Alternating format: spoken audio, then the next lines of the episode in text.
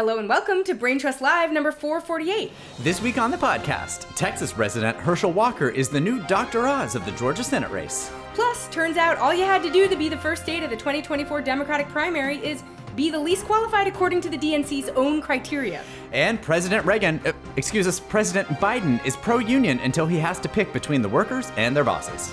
Plus, it apparently takes full throated Hitler support to get onto the wrong side of the House GOP Twitter account, but Kanye finally did get there. And cows can go in different directions based on their mood. Lessons from a Manhattanite in the art of cow herding. We'll have all this and more. This is Brain Trust Live.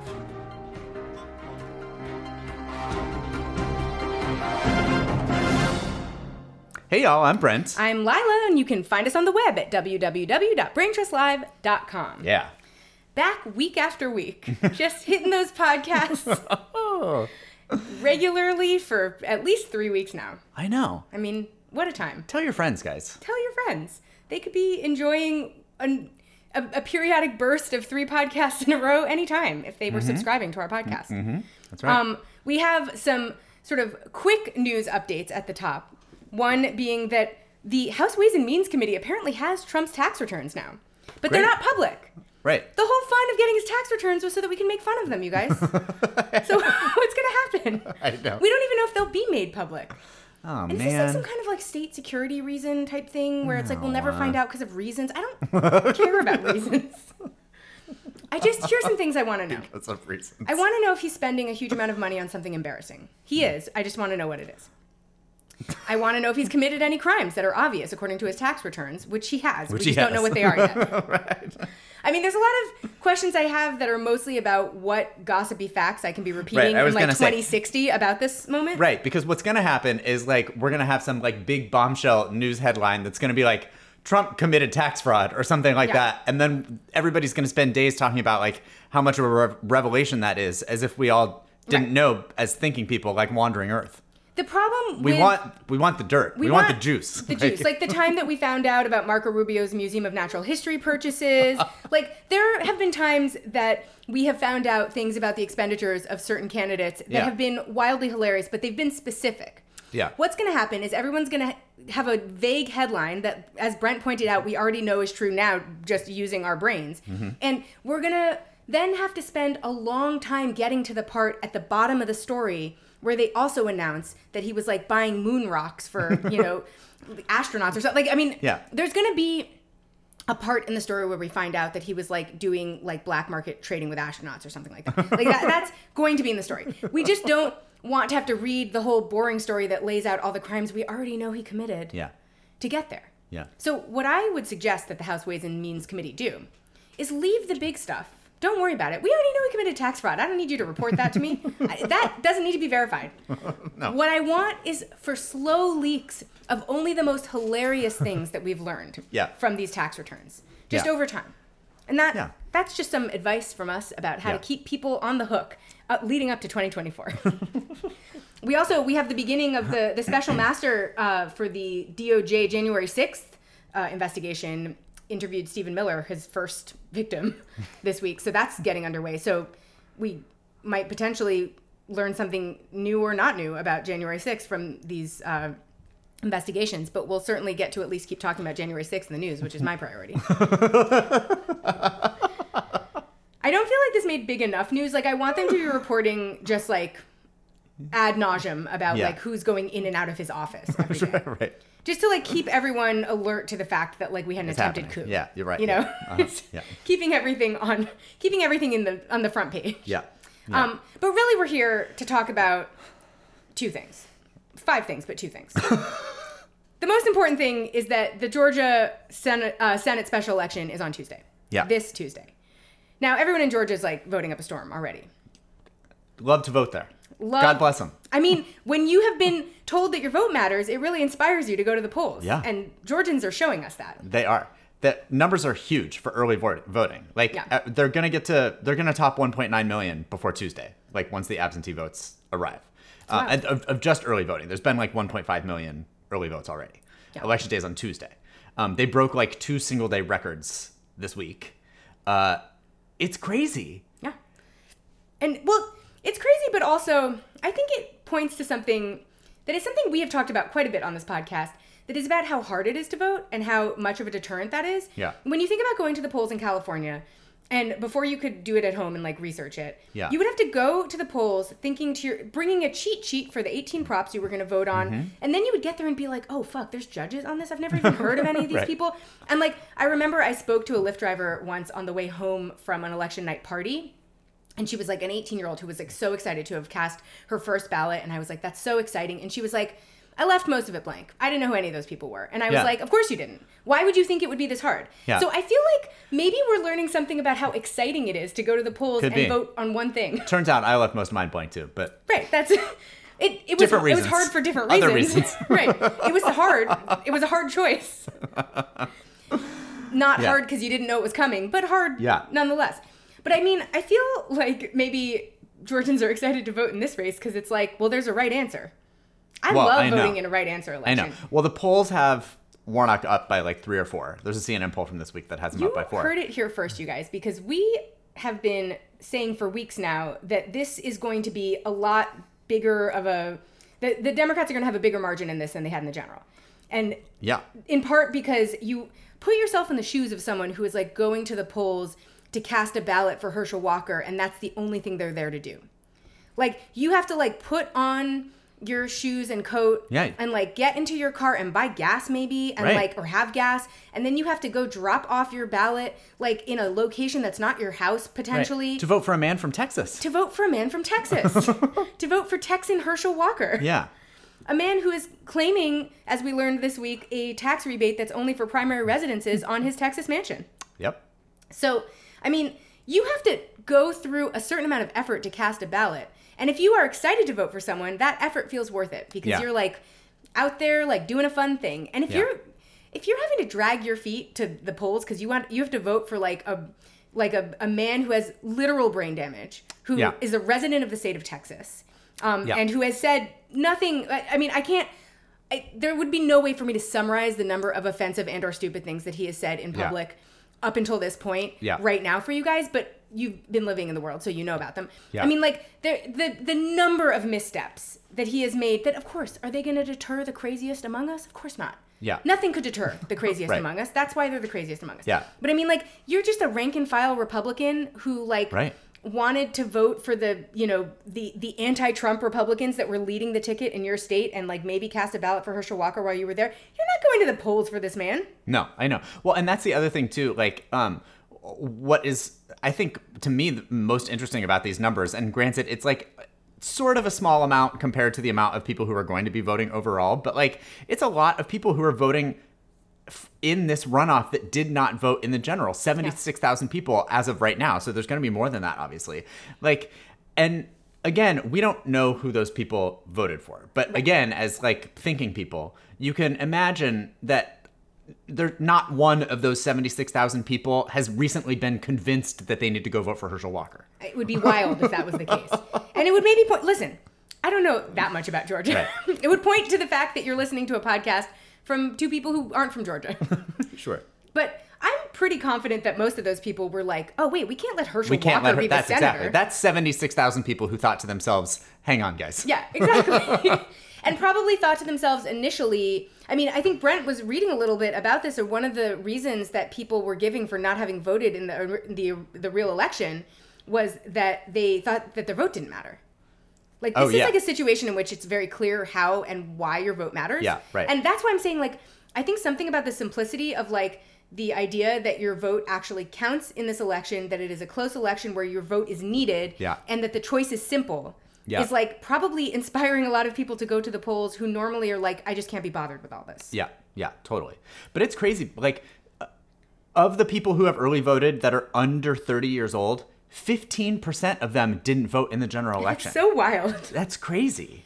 And in Georgia, where like they have already been made aware that they that their vote doesn't matter there. I know. Like not only is that the state of Stacey Abrams, but it's a state Yeah. that basically decided the presidential election. Yeah. And everyone was there for that, you know? Right. Like that was only 2 years ago. Yeah. So like I think there's maybe something to the idea that uh, these have these are people that have been alerted to the importance of their vote in the past, and even under those circumstances, Yeah. they're like, oh, I guess let's know. let's get out there. I know.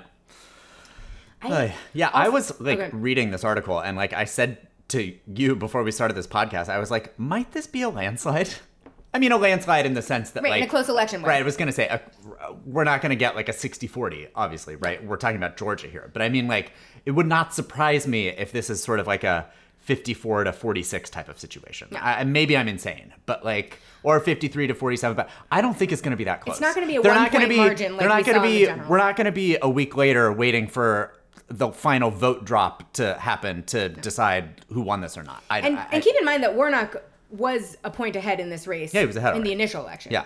And I just can't see a world in which and there was all like two and a half percentage for of people who voted for a libertarian candidate, and I can assure you that they're not voting for probably anyone. I, Right. My my guess is that they would probably stay home, but they certainly didn't take their vote to um, Herschel to Walker. Herschel Walker. That's not They what, did not. That's not what they did. Also, I think, you know, of course, the votes on the day are probably going to be heavily skewed to Walker. Sure. However, I think this maybe also points to another thing that I have thought is so funny about Republican messaging strategy of late, where they've been demonizing early voting because early voting makes it easier for people to Yeah. vote, and they hate when people vote because that makes it harder for them to win. Yeah. But it does kind of screw you over in these situations because there's been like two weeks where like every Democrat on the planet can go convince their friend that this time their vote really does matter. Yeah. And the Republicans are going to have like a 10 hour stretch where they have to do all their voting. I know. like after that, if, if they don't make it on that day, if their car breaks down on that day, they're not voting. Yeah. Whereas the Democrats are going to be able to sort of like pull along people who like initially faced obstacles to voting and get them their you know get their vote in before election day the idea of putting all of your eggs on the day of basket is so insane to me and i It don't really know is. why like i don't know why republicans have tried to do that no like w- if you have any eye to the I long know. game at all and i get that just anything that makes voting easier they're against like i get that that's their strategy but this is such a dumb thing for them to have doubled down on so many I times know. it's wild. Um, but speaking of Georgia, we have some other news about Georgia, and we have some other news about some other states. This has got me. And big, we have some thoughts. This has got me big mad because we got a primary calendar finally. It's been approved, and we've been talking about this for years. yes. Uh, Well- since we went to the Iowa caucus. I mean, I was going to say Brent is from the original first primary state, and so this is something that we have been interested in just the the primary order since this podcast inception. Yeah, and you know what? I am a person who is not delusional. I, especially having been there and sawing, seen See? what a giant uh, shit show it was this last time around. I'm like, all right, people don't want to have it in Iowa any longer. I get it. It's a bunch of white people. It's a bunch of white Republicans. They're not competitive there. Uh, The caucus is a mess. They can't count the votes. Uh, like, time to move on, perhaps. I get it, right? And so they the Rules and Bylaw Committee at the DNC put forth all of this criteria where they made every state repitch. If you wanted to go early, you had to repitch, right? So New Hampshire had to do it. People were making gift bags. They were taking them on tours There of was their a states. lobbying effort. There was a lobbying effort by all of the every single state, and all the senators were going and trying to convince the people at the DNC to. It's been a whole charade. They had to do PowerPoint presentations. It was a whole. It was a whole thing, right? And the only thing that makes me mad because Well, I, have a lot of well a lot of it i was going to Yeah. say. But the thing that makes me the most mad is that they just threw all of that out the window. So like that's what makes me mad as like a person from iowa. Because i'm like well if you're going to set a bunch of criteria and then ignore half of it then you could have it, sh- Could now be- now could- i'm going to fight on behalf of iowa. Right. because like Yeah, once the first state isn't telling us anything about the viability of a candidate anywhere that matters, who fucking cares if it's Iowa? right exactly At that point, make it anywhere. Right, because the um, the criteria is there were three main criteria, and it was diversity, competitiveness, and feasibility. So diversity, according to the resolution, what meant racial, but and ethnic, but it also meant geographic and economic diversity, and here's another kicker: union representation. Fascinating. Uh, so I would say that at least half of those were ignored in the choice to have South Carolina go first. That's right. Yeah, I the So what have we been doing for the last two? It's been just a giant charade at the DNC. yes, Uh, that's the exact thing that it's been. Because it also doesn't meet any criteria in terms of I feasibility. mean, surprise! The DNC is doing a giant charade. Right. but I mean, so here's the new order. South Carolina, Yeah. after some heavy late lobbying from Joe Biden himself, Yeah. fuck off, uh, is now first. Yeah. Then, following three days later, New Hampshire and Nevada are going to go on the same day with the new caveat that both of these have to be primary. So Nevada is going to switch from a caucus to a primary. Yeah. Then Uh, fourth on the spot, uh, the the fourth spot goes to Georgia, which I'm big pro, Mm-hmm. Yeah. and the fifth spot goes to Michigan. I'm also big pro. Here's a frustrating thing though about this situation. So these all have to be primaries, and you know, as we say, as, we saw, the criteria involved that there had to be some kind of geographic diversity, that there had to be racial and ethnic diversity. All of these things make sense Yep. the idea of putting a state that has not voted for Democrats since the late 70s, that is Right. before Brent and I were born, Yeah. as the first state, the state that first determines like which candidates drop out of the choices for every other voter, Yeah. is so banana pants insane And that was and wild. And that was one of the cri- that was one of And the that criteria. was one of their criteria. Yeah, general that it makes election competitiveness. Yeah, Yeah. it makes you want to scream. And also because they had the perfect choice. If they wanted there to be, I mean, listen, you have to have a state that has black voters in it to be, you know, d- to in this in this early group. Right. Un- understandably, of course. Completely. You have to have a state. You have to have some states that are competitive states, so that you can sort of read the pulse of the kinds of voters who are going to be making the distinct, you know, the differences Yep. in in a general election of course. But you also have to have states that are from multiple regions, and we have two states from the South here. And one of those states is the perfect state to meet all of this criteria. Yeah. And that state is fucking Georgia. Yeah, I know. Georgia should have been the first state. Right, and I and I would I mean I agree with you, and I would contend also And South that Carolina shouldn't be on that- this list. And I- also agreed, and I would say that both Nevada and Michigan fit the bill Yeah. better. You know, Agreed. and, and certainly, but although you know, after we tell you the next story that we're going to talk about, uh, you know, maybe. Maybe Joe Biden decided late this week that it wasn't such a great idea that a union state uh, be the first uh, decision maker in the primary uh, calendar because uh, old Union Joe, I think, is maybe on the wrong side of uh, union voters in Well, both of those states, which which Nevada and Michigan. That's why I say they would fit the bill better, just because like they're big union states. So it's And like you if know- you're and they're diverse and they're both general, they're both close in general elections. Nevada probably Yeah. more so than any. Like we had to wait until the last vote was counted there just to find out who the senator was. So I would contend. I mean, I don't disagree with you about Yeah. Georgia, but like I would contend Any of Ne- those been- Nevada, um, Yeah. personally. But- Understandably. And I also so there's a few things. One is as South, as Brent pointed out earlier this week, South Carolina is not just not a union state; it's a right to work state. Yeah. So we're talking about a state that doesn't really share any democratic values. No. So like, get out of our faces. But Yeah. also, I just thought of now another thing. I'm, another reason I'm mad. Well, you and I have both been doing this like all day. All It's day. just being like, and also. But if you're gonna have so. Both New Hampshire, Nevada, Georgia, and Michigan are competitive in the general. They are close states. They are states that kind of like where Democrats compete but aren't guaranteed victories, and they're fairly like moderate Democratic presidencies. Great.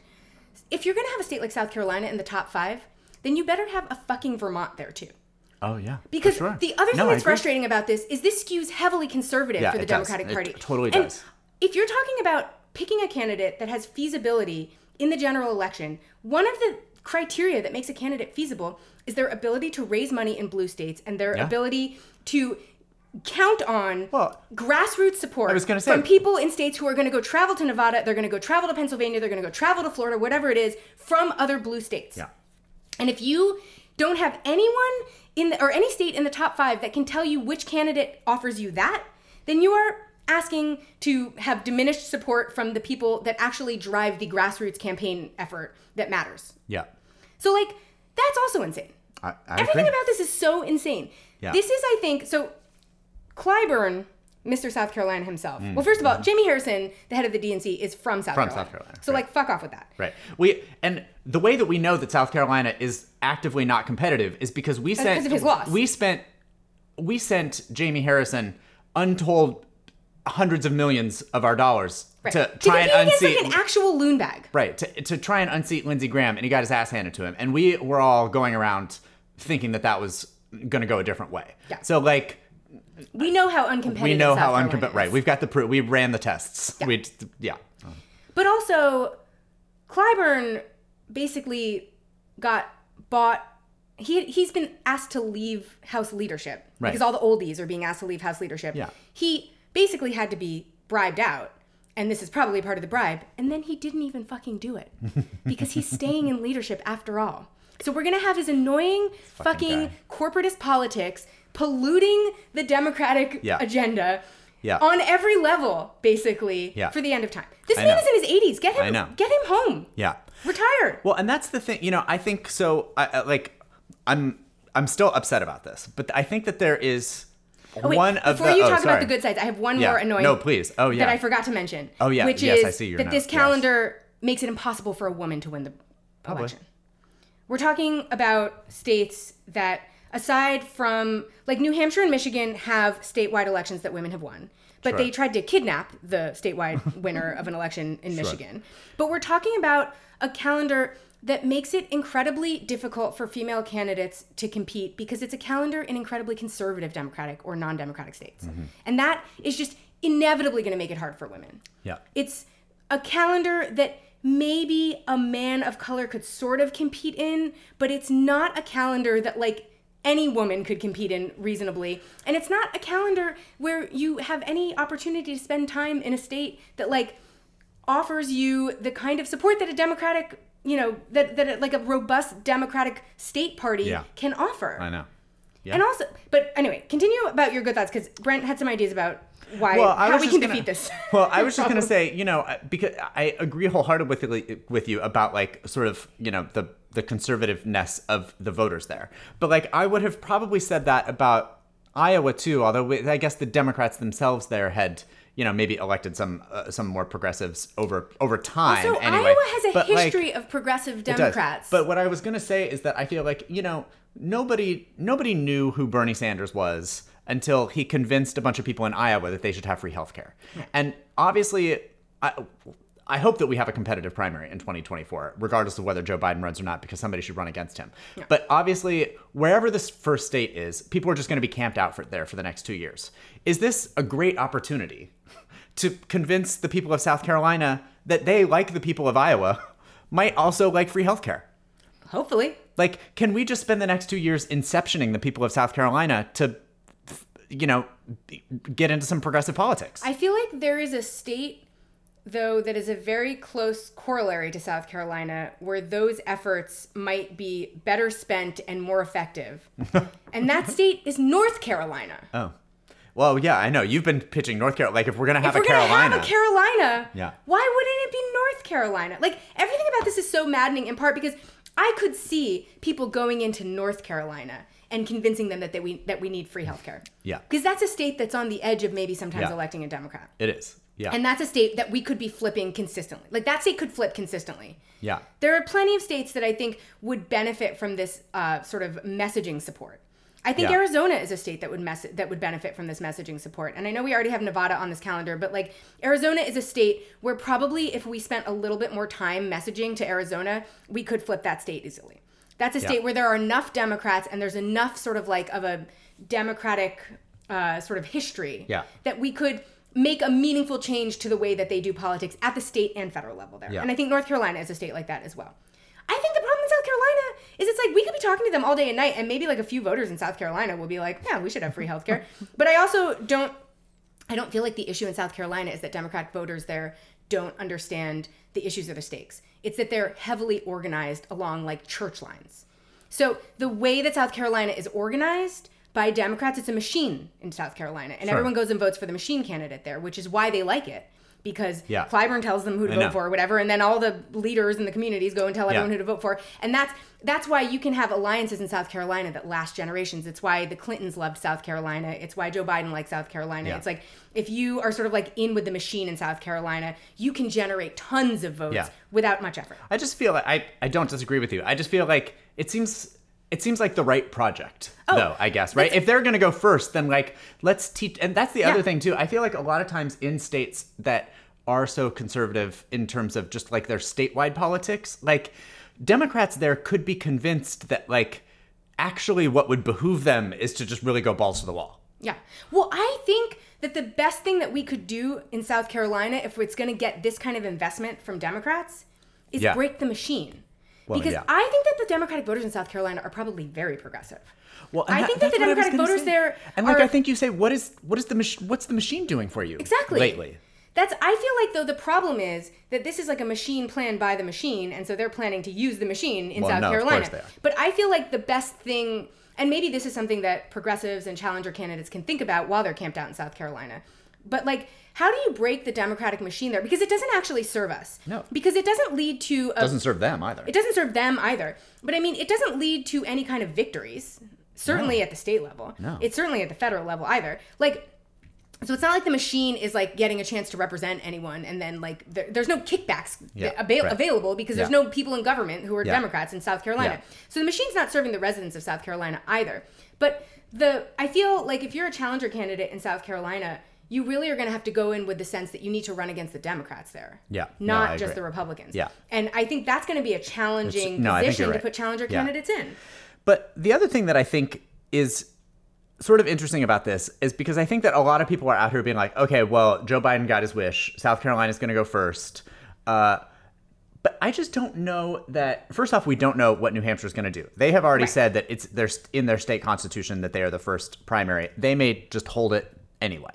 But regardless of whatever they do, let's say they stick to the schedule. The way that it is built right now, I don't think is actually look, South Carolina was important to Joe Biden because it sort of bailed him out after, you know, like three or four like terrible showings. Right. Right? And so then it was just sort of like, oh, okay, well he's competitive and it was the last one before Super Tuesday, right? So he was able to be like, Yeah. look, I won South Carolina, so everybody now has to get out just because I won this one state that nobody cares about that's won't be the case any longer. I could see Yeah. a world wherein, especially with North or New Hampshire and Nevada coming literally three days after, I think that sort of put South Carolina in a position where it would be very easy for us to not care what South Carolina does. Let's hope that's the position that we end up in. But and and also even just in terms for Joe Biden, I could see Joe Biden winning there and then 3 days later having his ass handed to him in both of those other places because that's what happened in both of those places in 2024. Right. Or in 2020, excuse me. He got clobbered in both of them. So and I just don't know that you necessarily like build any momentum by just like only winning the first day. I mean, That's Pete. Pete Pete Buttigieg claims to have won Iowa. Now we can Right. debate We can whether or not he what- did, but like, what did that? Right. What did that get him? It got him nothing. Uh, Yeah, so like, it's I easier just to build momentum later in You know what I mean? So like, states. I could I could see a world wherein he wins South Carolina and then doesn't win any of the f- rest of the first five.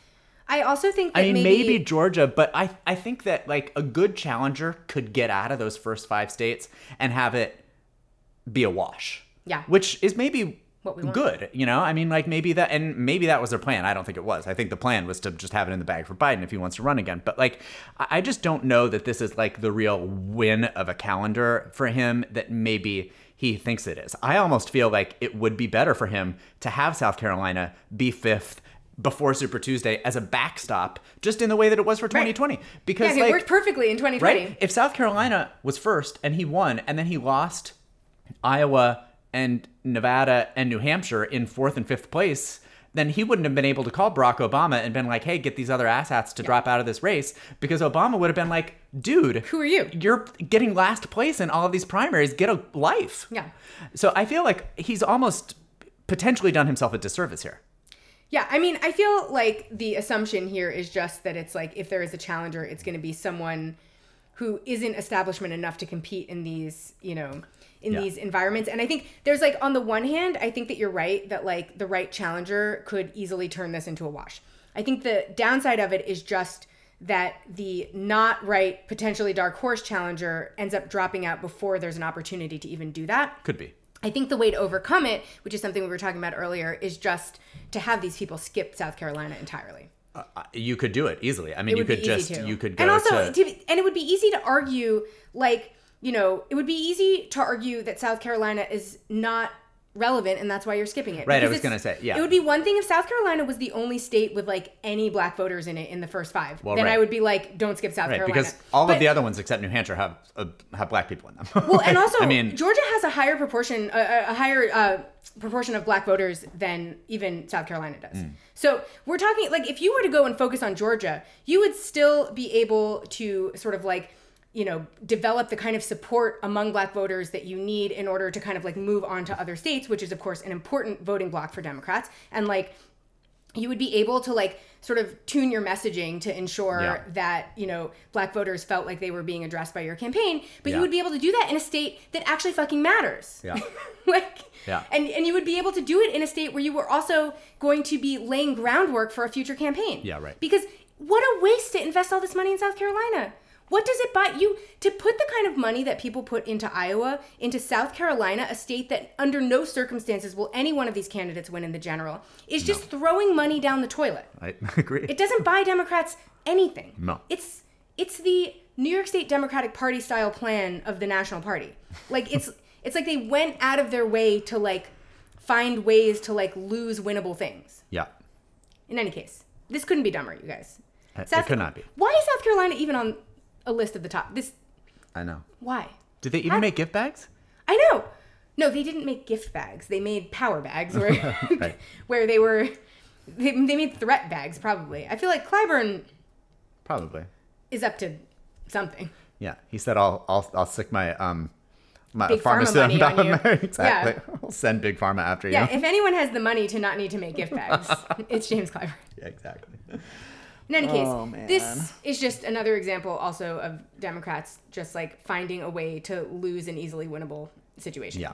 To like waste resources. Yeah. To like waste an opportunity also to like rebrand as something that is actually responsive to their voters. Yeah. And to waste an opportunity to look like they have any fucking clue what's going on. I know. Well, I know. I, I just really hope that somebody decides to run against him, or he decides that he's not going to run. I, per this next story, and I said this to you, and I'm ready to make this declaration on the podcast. I made it last night at a party, by the way. Oh, we saw Grant last night. Perfect. Grant, yeah. Podcast, and I said, podcast, frequent podcast guest. yeah, Grant. I have been very on the fence, as you know, listeners, about whether I think Bernie Sanders should be running for president again because he's He's too old. He's a thousand. Yeah.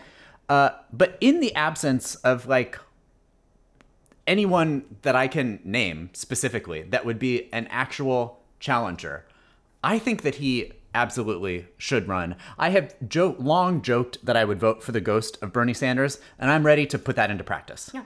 Because so- somebody has to. Because now we've got Joe Biden as union buster, Yeah. right? So like Yeah. Good old Amtrak Joe. Joe and the robber barons That's right. are going to be running in 2024 no thank you ma'am No, thank you. Yeah, and you really you need someone I think a lot of the time Democrats think that like anyone challenging their main candidate is somehow doing them a disservice. But I think you actually need someone to run to shore up union support now so that in the general union support true. is on board with Democrats. I know. Because I don't think that this version of the Biden campaign mad at him right now there's as they no- should be this So version of the Biden campaign doesn't have and union support is the like super PAC money of the Democrats. Like Yeah. union support is an incredibly important source of not just grassroots support because union know. members make phone calls and knock doors, but union Yeah. members also donate a huge amount of money and unions themselves donate a huge I amount know. of money. A huge amount of outside spending comes from unions. It's an incredibly important part of the democratic electoral Oh, yeah. No, you know, know. machine. Well, imagine to being piss one of- off unions this way right at the say. heels of the beginning of a president. It's like so insane. it's insane i mean imagine being a union voter in pennsylvania in nevada in michigan in wisconsin in any of those places who by the way just worked their fucking tails off the only reason catherine cortez masto still Yeah. has a job right now is because they're calling it this, the, right exactly And I don't even like CWA because they're anti-Medicare for all. I know But, but im- but imagine being them right now exactly. You think they're gonna in next time her race rolls around after she just voted to kill a rail strike? You think they're gonna be out in the streets working for her? No. Uh, doubtful, folks. And the same. I mean, they didn't. You know, they didn't. Nevada didn't like Joe Biden the last time around anyway. So I was like, there's not. they're- Right. I was about to be like, they're not gonna vote for him in 2024, but they won't anyway because Yeah. he's awful. But um, So basically, I just. Yeah, let's oh, backstory let's- time. Let's backstory time before before we continue because Brent, I think, had a, made a very important observation earlier this week as he was reading coverage of this story that was about what everyone thinks strikes are and what Well, strikes are up to. Right, I know. One, even the, I mean, Biden himself has been saying this this week. Uh, that's the whole reason that we got into this, you know, disaster in the first place. The news media, all of my friends, people that I, you know, know and love, have all said some form of an, another to me, like, but it would just be so bad if we had a strike. And my a rail strike would be I was gonna say, and my response to them is, congratulations, you have successfully figured out what a strike is. Right. They are supposed to be inconvenient, you guys. That is why unions threaten them. You did it.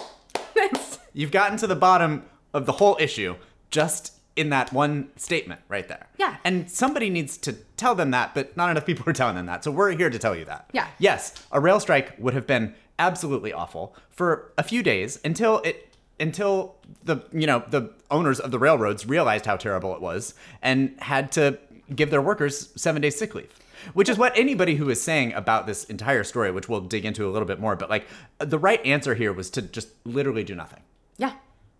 Yeah. this would have been solved by probably the end of next week and that's- and they would and they would have had sick leave it the idea so the idea that because the federal government basically intervened in a Yeah. labor dispute between the rail workers and a, a few rail workers unions and railroad companies Yeah. and this obviously is a terrible time to have a rail strike it's right before the holidays and we rely heavily on cargo being distributed across america by train Yeah. we all know this um, but the idea that in order to avert this strike, the federal government intervened to essentially make the strike illegal and negotiate the deal themselves instead of letting the workers do the negotiations by using the mechanism that is available to workers of any stripe, Yeah. which is a work stoppage. yeah it's like their one power it's, It's like their one piece of leverage. it's the only power that we have as workers Well, and it's also the work is coming. The work comes from workers. The value of any operation comes from Well, workers. right. A Yeah. work stoppage shows you that because there is no railroad without railroad workers. Yeah. You can have as many train cars as your heart desires, but without railroad workers, they don't go anywhere. Yeah. So they're kind of like the most critical piece of the railroad process. yeah So the idea of having the federal government be like, it would be so bad if we had a strike. So instead of being like, hmm, maybe we, maybe we should lean on the railroad companies and the work and the unions to like figure this shit out Yeah. using the leverage that they both have available to them they intervened on behalf of the railroads Yeah. they intervened on behalf of the bosses I know. that was the choice joe biden made he did not make the choice to come in and be like you know i listen his pr machine is trying to be like we did this for the best interest of everyone because we don't want anyone to be unemployed but really what happened here is he took away the only leverage that the unions had to show why they deserved sick leave, why they deserved raises, why they Yeah. deserved the things they were negotiating for. Yeah. And then was like unilaterally we'll impose this on high using and we'll do it by imposing the deal the railroads wanted. yeah exactly. Fuck the railroads. I know the uh, the Onion headline the other day, which was just so perfect, and it's not even it's barely satire because this Yeah. is just actually what happened. But their headline was Biden signs legislation to avert crisis of treating rail workers like humans. Yeah. No, because literally, I mean, this agreement had a fairly sizable pay increase, Increase, which which right. w- workers deserved. I mean, this has not been a great time to be working in Sure. an essential uh, industry like rail. Right. Um, and it's the you know it's a big a biggest increase they've had in decades. But this should, I think, indicate to you sort of like why it's so problematic that we don't have more uh, stricter federal reg- uh, legislation or stricter federal regulations around workplace safety and worker safety issues. Yeah. Because if it was actually more expensive for railroad companies to allow people seven days of sick leave than it was to give them a 24% raise, they Oh, were willing to give them a 24% raise, but they were like, we draw the line at letting them take time off for being sick I know. that should that should show you that the healthcare piece of this conversation mm. is a very is is an incredibly expensive and onerous burden for both the companies and the workers to be Yeah. Placed under. Yeah. So like we're talking like the reason they don't want to give them sick leave is because they don't want to have to hire enough staff.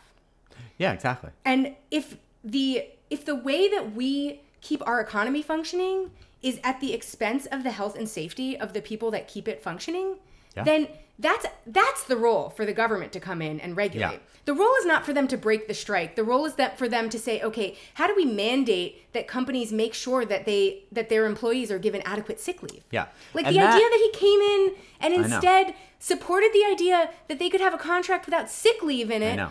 instead of supporting the idea that we need legislation to protect everyone's right to sick leave just really hurts your head a little. I know.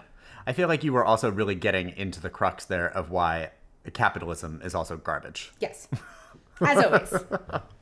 Yeah. But I mean, I think that a lot of the time people hear about labor disputes and because so many people are not in unions and so many people are not even in an industry that has unions, they kind of feel frustrated because unions are often asking for things that those of us in the gig economy don't get or Yeah. that those of us in the crappy just sort of general purpose capitalist economy don't Yeah. get. I mean, this is something that I, you know, my mom has always said that like a lot of her friends will be really resentful when she is like complaining about like pension and healthcare related situations that are happening with New York City teachers.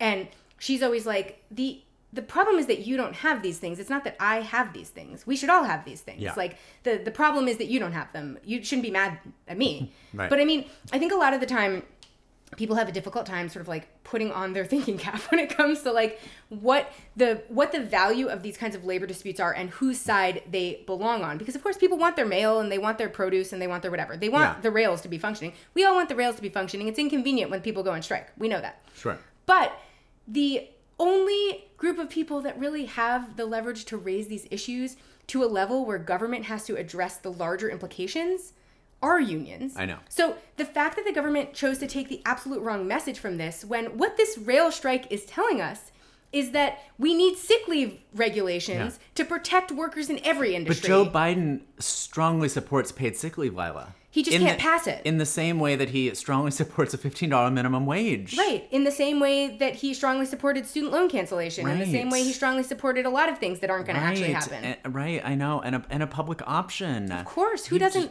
who doesn't support these things deeply care- deeply? deeply cares about all of these things. Right. It's like, well, okay, good. You have a crisis to avert. Your choice is to either come in on the side of big business and basically squeeze workers further, or your choice is to be like, we're the government. We have the power Right. to make these people Right. do the right thing. Right. And instead, Insta- you decide not to. Right. You you chose the choice that allowed you to be outflanked uh, by Marco Rubio with workers. What an embarrassing day for Which, America. look, a lot of people, I think, rightly are being like, well, Marco Rubio knew that that vote was not actually going to Yeah. actually have to mean anything. And so it was a symbolic vote. But I'm like, you know, I'm giving props to Rashida Tlaib for a symbolic vote on the no vote on the rail strike. So I'm like, I'm going to give Marco Rubio credit for like at least pretending to be on the side of workers. Make a Now- symbolic vote. make a yeah exactly and uh, you know he tweeted about it like look i'm not ever going to be voting for marco rubio for anything but like you know i just think that like the idea that like you've allowed republicans again and the people like josh hawley who are sort of like have been long attempted to like build this reputation of you know he also supported a lot of the covid provisions and like Yeah. sending people direct payments and things like this you, you know you have a lot of right-wing sort of like faux populists but like who every once in a while you know in the way that a you know stopped clock is Right, right, twice a day. Like you st- allow these people you know we're seeing reports all over the place of unions being really mad after the bill signing. He went and like gave a speech in massachusetts and there were like hundreds of protesters there like union protesters um, you know I, i've got a whole quote list of quotes from union people that we don't necessarily have to read but like you know you've i, I- just think that like and we we already know about the people who were sort of like obama obama trump voters right, Right. you know i mean a lot of these people like in ohio and places you know in the states that we already lot of mentioned Union state a lot of uh, people. union state people and we you know there was a tweet making around this week about like some you know union guy it was just one person you know but it was just sort of like i'm not i can't i can't vote for him again you know Yeah. and i think that was anecdotal certainly but there are more of those people out there and like i just don't understand like besides the fact that like it's just deeply just disturbing from like a human level and like i think says a lot about like our government and our system of government but also just sort of like what a political mess Yeah. like why what is that actual plan like this is the beginning of a plan to lose an election is what it is Well, and so, so what they did is the there was the deadline to figure out the deal between the rail unions and the rail companies was Right. December 9th. So they needed to do something before December 9th. And so that was Biden told the House and Senate to Or like, they didn't. or they didn't need The to other do option right. was they didn't do need to do anything. Right. But Biden told the Senate and the House to like figure some shit out. Yeah. So what they did was they voted Well, on what he uh, sorry not to interrupt you but what he said specifically was that they should adopt the plan that he had brokered which exactly. was the raises with the one day in there he said no changes because he didn't want to hold it up That's right. so he joe biden himself wrote the plan. wrote the plan and said specifically and the other thing that i want to amend really quick because you'll see in a lot of statements from either in in front of cameras or like released statements or in tweets from Pete Buttigieg or whatever they're playing a game with you about they're lying is essentially what they're doing because they are saying that they are just all they were doing was asking for Congress to pass the vote that the workers had that the rail workers had already approved that that Joe Biden uh, had already brokered and that everybody was good with. And that is not true because he's getting around that by like the union leaders agreed to it, but, But, it then hadn't been put to a fucking vote. but it hadn't been put to a vote. And the reason that this came up at all was because it didn't pass the vote. The Right. unions voted, the actual workers voted this down. So if you see anything from the Biden administration saying that like this deal had already been agreed to, they are lying to you. Yeah. But so what they did is they have this one bill that's the Biden bill. But there are people, obviously, in Congress who are like, wait a minute, we don't think this is a good Right, idea. if we're gonna vote on a If we're bill- vote on a bill, they should have sick leave in the bill. I'm not an idiot. Bernie Sanders is not sitting here trying to give workers one day of sick leave. Right. So, as a sort of concession to the left to get them on board enough to get this passed, they let them do the second bill, which basically amends it to have seven days of annual paid Yeah. sick leave, which is not the Biden deal.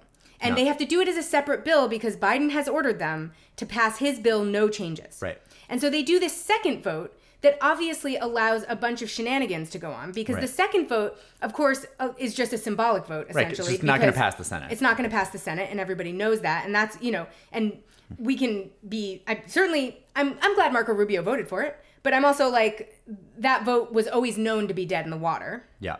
so that everyone can go home and feel good about how they also really wanted seven days, but they had to vote for one. Yeah. But that's all just to sort of like meet the criteria that Joe Biden laid out that was that it had to be his exact bill. Now, in a real world where Congress is like, we should do something better, they put those in the same fucking bill. They should have put them in the same bill.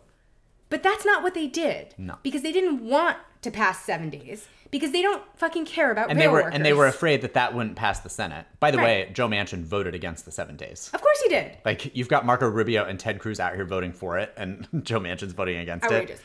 Also, Joe Manchin from a strong union state. Yeah. I don't know what he's thinking.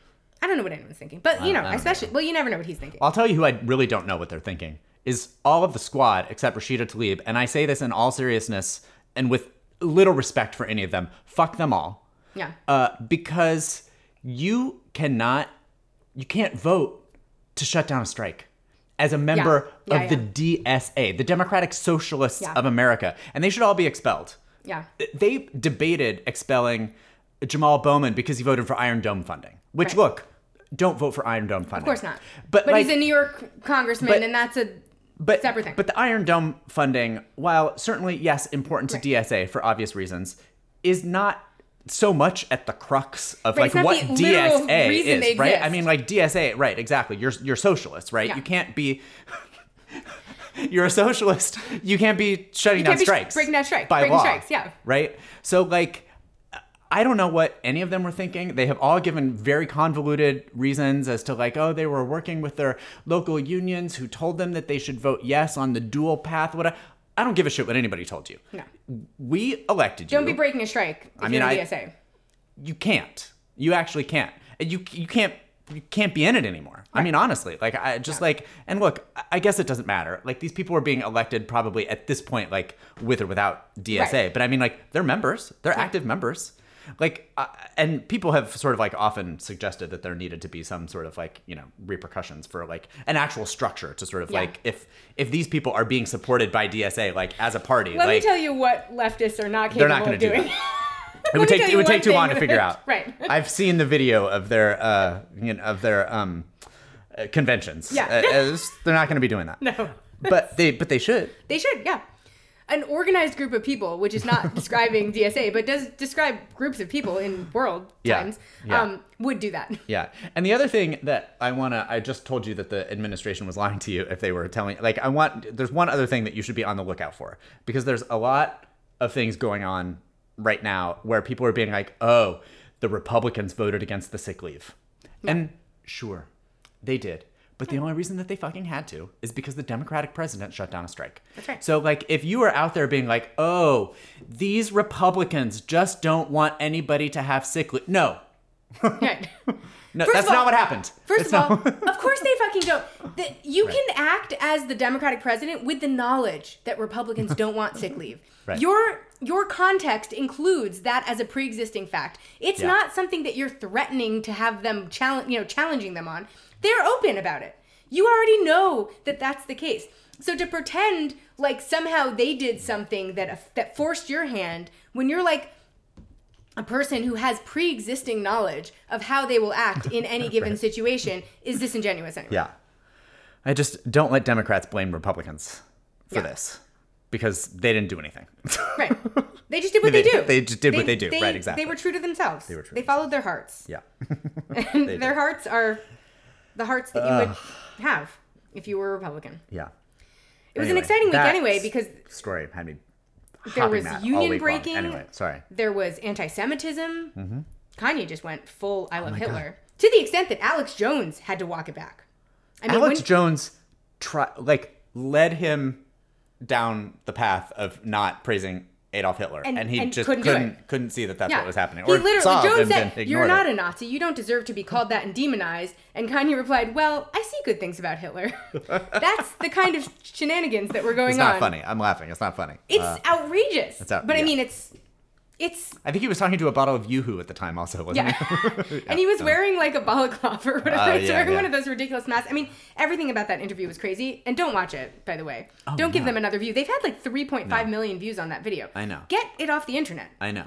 But also, somebody stop. Didn't he file for bankruptcy this week? I think so. Yeah, he did. Stop handing Kanye a microphone. And frankly, like, I don't care what Kanye is up to as long as he's not doing it in my view. And the problem with all of this has been him doing it in view. But the view is not the view. He's not providing the view. Other people are providing the view. yeah. It's much like how the House GOP finally had to take down their Kanye Elon Trump tweet. This was Just apparently now, their line. Just now, it was fine after he went to um, uh, Yeah. you know, went to dinner with Trump, Right, and Nick all of these Fuentes. things- Nick and Nick Fuentes, but yeah, but no, But where he, where they really drew the line was when he had to when he expressly described his admiration for Hitler, though he was asked not to, essentially. oh my, but also, I want to revisit briefly something about that Trump meeting because someone else described it to me in a way that really boiled down what was so funny about that meeting in a way that I had not thought of. And though we did describe that meeting too on the last podcast, I think this like summarized version of it is like really what you need to take away from it. The reason it was so funny is because both Kanye and Trump went to that meeting to ask the other to be their vice president. And Kanye got to it first. That's the crux of what broke down there. Yeah. Because I had been really struggling just sort of like with how that broke down so quickly. Like I know two egos in a room plus Nick Fuentes, that can't be a good, you know, No. good situation. But like it seemed to break down in like a really bizarre way. Yeah. And I had forgotten about the fact that both of them went there for the same purpose and only one of them fulfilled the purpose. And it was the wrong one.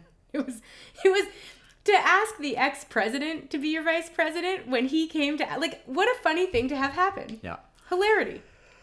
it's comedy, guys. It's comedy, guys. And most importantly, the funniest thing that's ever happened in history also happened last week. And now commences the portion of the podcast where I, a Manhattanite, tell you about cows. Well, you have cows, cow blood in your family. Cow blood. That's true. My grandparents owned a dairy farm.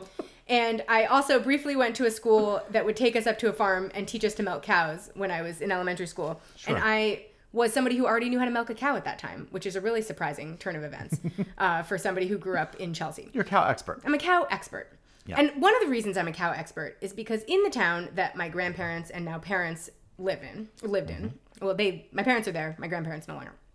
Um, there are a lot of cow breaks that occur.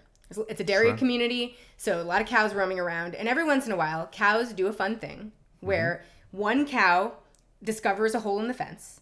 And cows will just casually follow any cow that's doing anything. So, like, if one cow leaves the pasture, they'll all just follow that cow. They don't ask questions. They're just like, "Oh, we're going, I guess." so we'll go. So the so what it takes all it takes is one mischievous cow to cause mayhem in an entire community. Sure.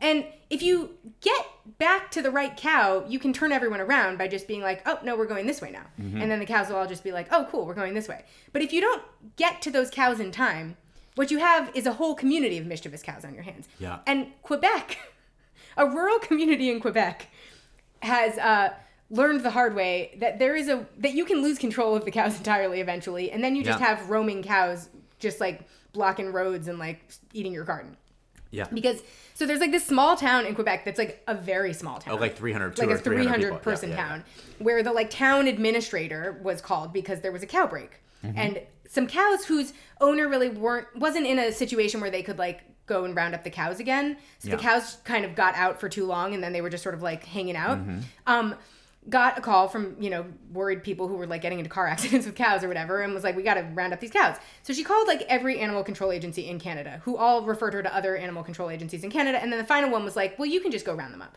You're the town administrator. And she was like i'm just like a random woman. I'm not going to be able to round up these cows. Yeah. So, because these cows were like they were they were taking the city by night, basically.